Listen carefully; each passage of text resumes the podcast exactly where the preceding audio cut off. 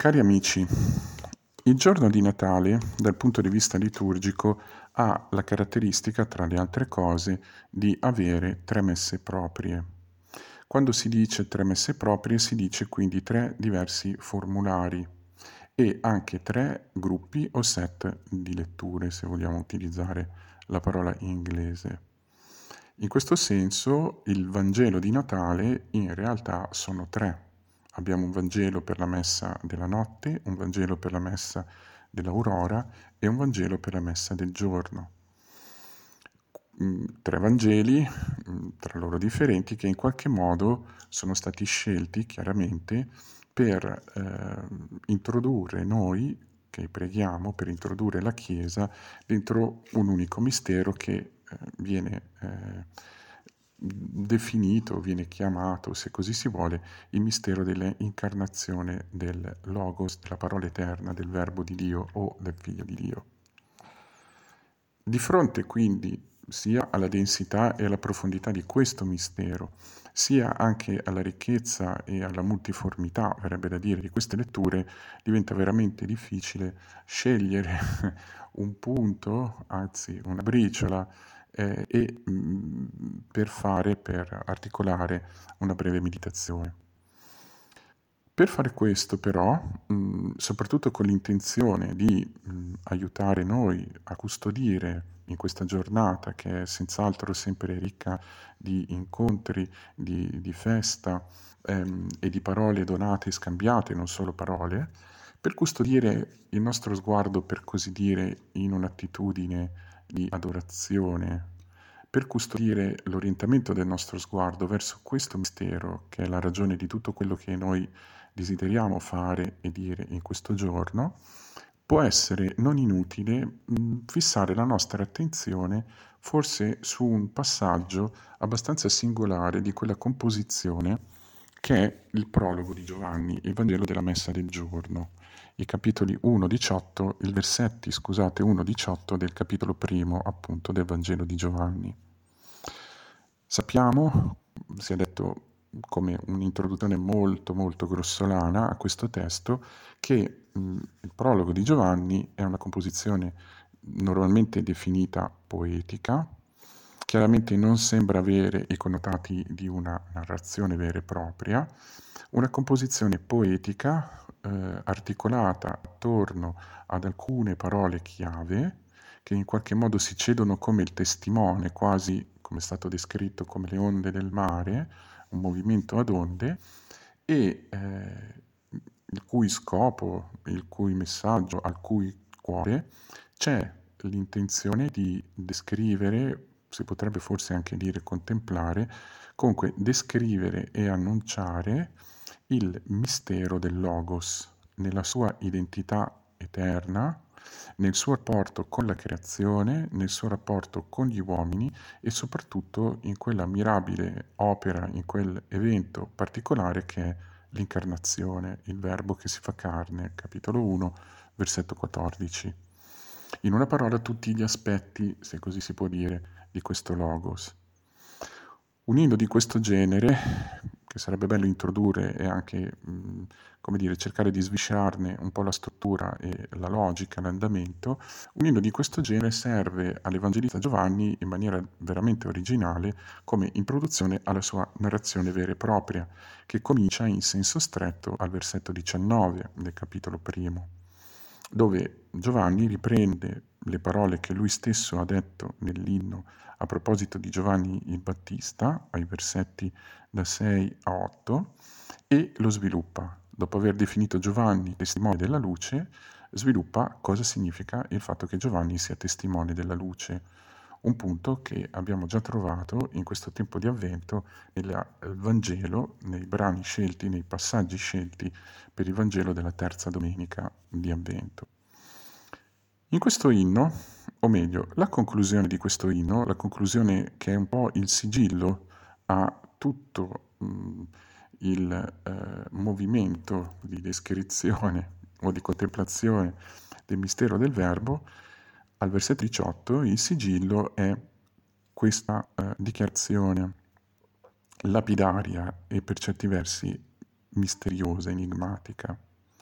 Dio nessuno lo ha mai visto. Lui, l'unigenito Dio, mm, che è nel grembo del Padre, proprio lui lo ha rivelato, oppure più propriamente lo ha spiegato, ce ne ha fatto la spiegazione. Il verbo exegeomai che viene utilizzato qui è il verbo da cui viene la parola italiana esegesi. Esegesi potremmo eh, quasi definire mh, mm, questo verbo, questo sostantivo come il tirare fuori da. Quindi lo spiegare esattamente come si spiega un testo, almeno nella nostra pratica, dove si parla appunto di esegesi dei testi e in particolare di esegesi biblica. Questa conclusione così lapidaria e straordinaria, si può dire, ha almeno, come dire, due perni, due perni che sono entrambi eh, non di immediatissima comprensione. Il primo, Dio nessuno lo ha mai visto. Questa affermazione implica che qui con la parola Dio si intenda il Padre, quindi si intenda colui che è all'origine di tutto colui che è il creatore, colui che è anche, in modo speciale e specifico, il creatore dell'uomo, l'origine, il principio, ciò da cui tutto deriva, ciò da cui tutto viene, per usare questa parola, tra virgolette, generato. Un'affermazione di questo genere, per chi è familiare con il linguaggio della scrittura, non può non colpire, poiché noi sappiamo che nell'Antico Testamento attorno a questo tema, si può o domanda, si può o no vedere Dio, noi troviamo affermazioni apparentemente contraddittorie. Noi tutti ricordiamo, per esempio, che quando eh, Dio eh, appare ad Israele, raccoglie i piedi del Sinai, lo fa in una maniera mh, mm, di, in modo tale, diciamo così, da mostrarsi senza mostrarsi. Il libro del Deuteronomio, capitolo quarto, lo sottolinea in una maniera molto chiara. Mosè parla ad Israele e dice loro, o dice al popolo, ricordati bene che non devi farti nessuna immagine di ciò che è in cielo, in terra, eh, e adorarla o considerarla come se fosse Dio, perché quando eri ai piedi del monte non hai visto nulla. Capitolo 5 di Deuteronomio, scusate. Quindi Israele assiste ad una manifestazione divina, una nube che scende sulla cima del monte, tuoni, lampi, suono di trombe, ma di fatto, dice Deuteronomio, non vede niente. Ancora di più tutti ricordiamo che Mosè, proprio Mosè, che sale sul monte a parlare con Dio, proprio Mosè che in alcuni passaggi, come nel libro dei numeri al capitolo 12, viene chiamato, viene definito da Dio stesso un amico, colui che vede il suo volto, vede la sua forma, Mosè nel capitolo, nei capitoli 32 e 34 di Esodo chiede a Dio di poter vedere la sua gloria e Dio gli risponde in maniera molto detta, nessuno può vedere la mia gloria o il mio volto e rimanere vivo. Per cui quando passerò dice ti metterò in una fenditura della roccia e porrò la mia mano su di te e tu potrai vedere solamente le mie posteriora, come traducevano alcune versioni latine, solamente le mie spalle. Quindi Dio non si può vedere e rimanere vivi. Se vedi Dio, muori. Sembra essere questo a prima vista il messaggio. Quindi questi testi affermano l'impossibilità della visione di Dio. Ricordiamo Elia che quando sale all'Oreb, nel primo libro dei Re, al capitolo 19, e incontra il Signore, il Signore gli si fa incontro, Elia trova il Signore dentro questo misterioso evento, non si sa se è un evento interiore o un evento atmosferico, che il testo biblico definisce una luce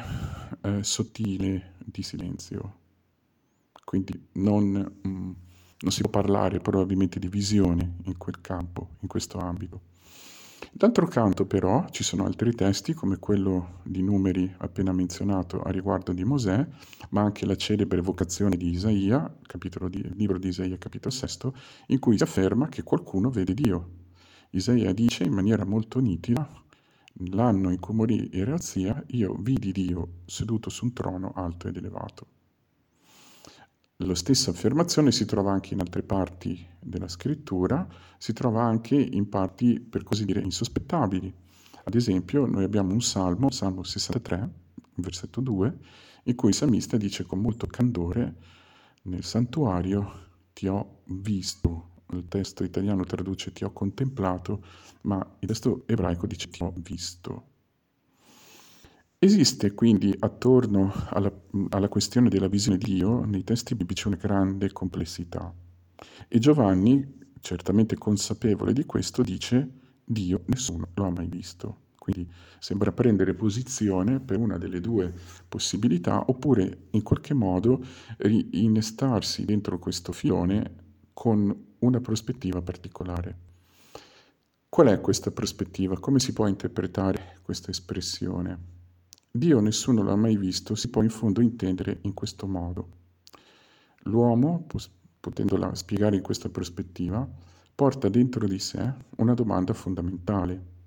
Questa domanda che può prendere diverse forme, la domanda su di sé, sulla propria identità, sul proprio eh, missione, sullo scopo della propria vita, sull'origine della propria vita, sul senso della propria vita, è propriamente parlando una domanda su Dio. Chi è Dio? È come dire ciò che è l'origine e ciò che spiega, ciò che tiene insieme tutti i frammenti della mia vita, che volto ha? Come si chiama? Nell'Antico Testamento la risposta a questa domanda è chiaramente una risposta che è nel segno, come dice qualcuno, del vedere senza vedere. Il Signore si rivela, si dà, rivela il proprio nome, rivela la propria identità ad un popolo, rivela in maniera misteriosa e velata come lui agisce nella storia, ma questa rivelazione è appunto una preparazione. Propriamente parlando si potrebbe dire Dio nessuno lo ha mai visto. A chi è stato dato in dono di poter vedere Dio, quindi di poter entrare misteriosamente in contatto con l'origine di tutto, con il Padre, con quel punto, chiamiamolo così, in cui tutto converge, in cui tutto si acquieta in cui tutto si lega, hanno avuto costoro un'esperienza che si potrebbe definire mh, eh, eh, di incompletezza, un'esperienza che in qualche modo accenna a, un'esperienza che guida a, un'esperienza che è, per usare un'immagine celebre, anche nella tradizione spirituale eh, cristiana, una nube luminosa, ma proprio per questo oscura. In questo senso, quando Giovanni dice Dio nessuno l'ha mai visto, con una sola frase riassume esattamente tutto questo.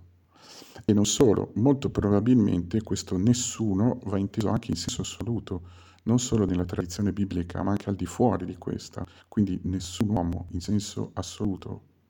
Anche chi in modo misterioso, in modo incompleto, in modo anche segnato dalla fragilità umana, al di fuori dell'orizzonte, dell'ambito della rivelazione biblica, ha avuto in qualche modo un'esperienza di Dio o come si ama dire del divino.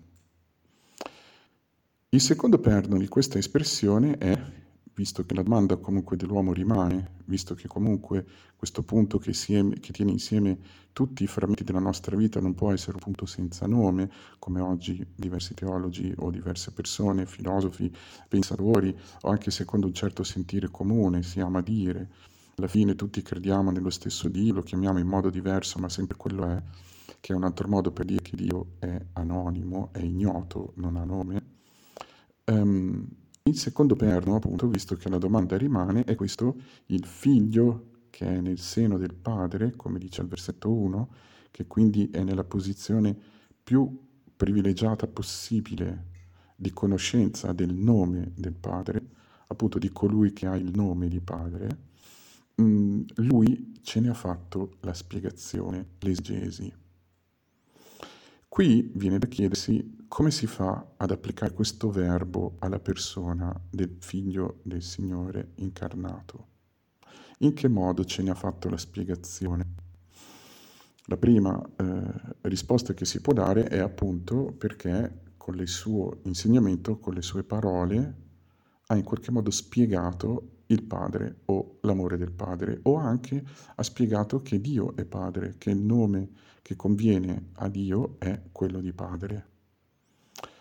Però potremmo anche allargare il campo di questa spiegazione e dire, in fondo è la persona stessa del logos, del verbo, della parola fattasi carne, che prima di tutto è una parola in se stessa.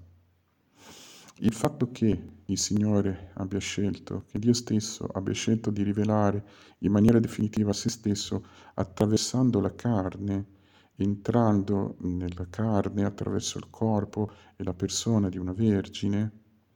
e quindi facendo del grembo di una vergine il santuario, il luogo più santo, il luogo di manifestazione più pieno della propria presenza, è tutto questo una parola. È come se dicesse che in fondo chi è il Padre? Il Padre è colui che genera alla vita.